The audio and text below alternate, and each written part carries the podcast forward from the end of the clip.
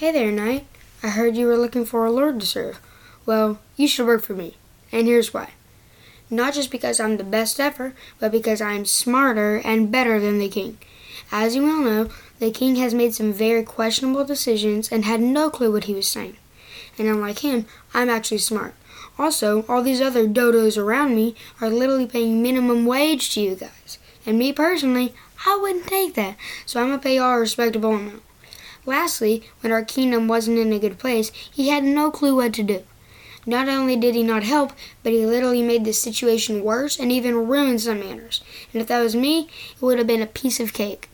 Another reason is because everyone else has horrible armor. The quality isn't bad, but it has many weak spots that are easy targets. Because of that, I created armor without those weak spots. Also, I am much better and smarter than the other lords around me, so you don't have to worry about losing.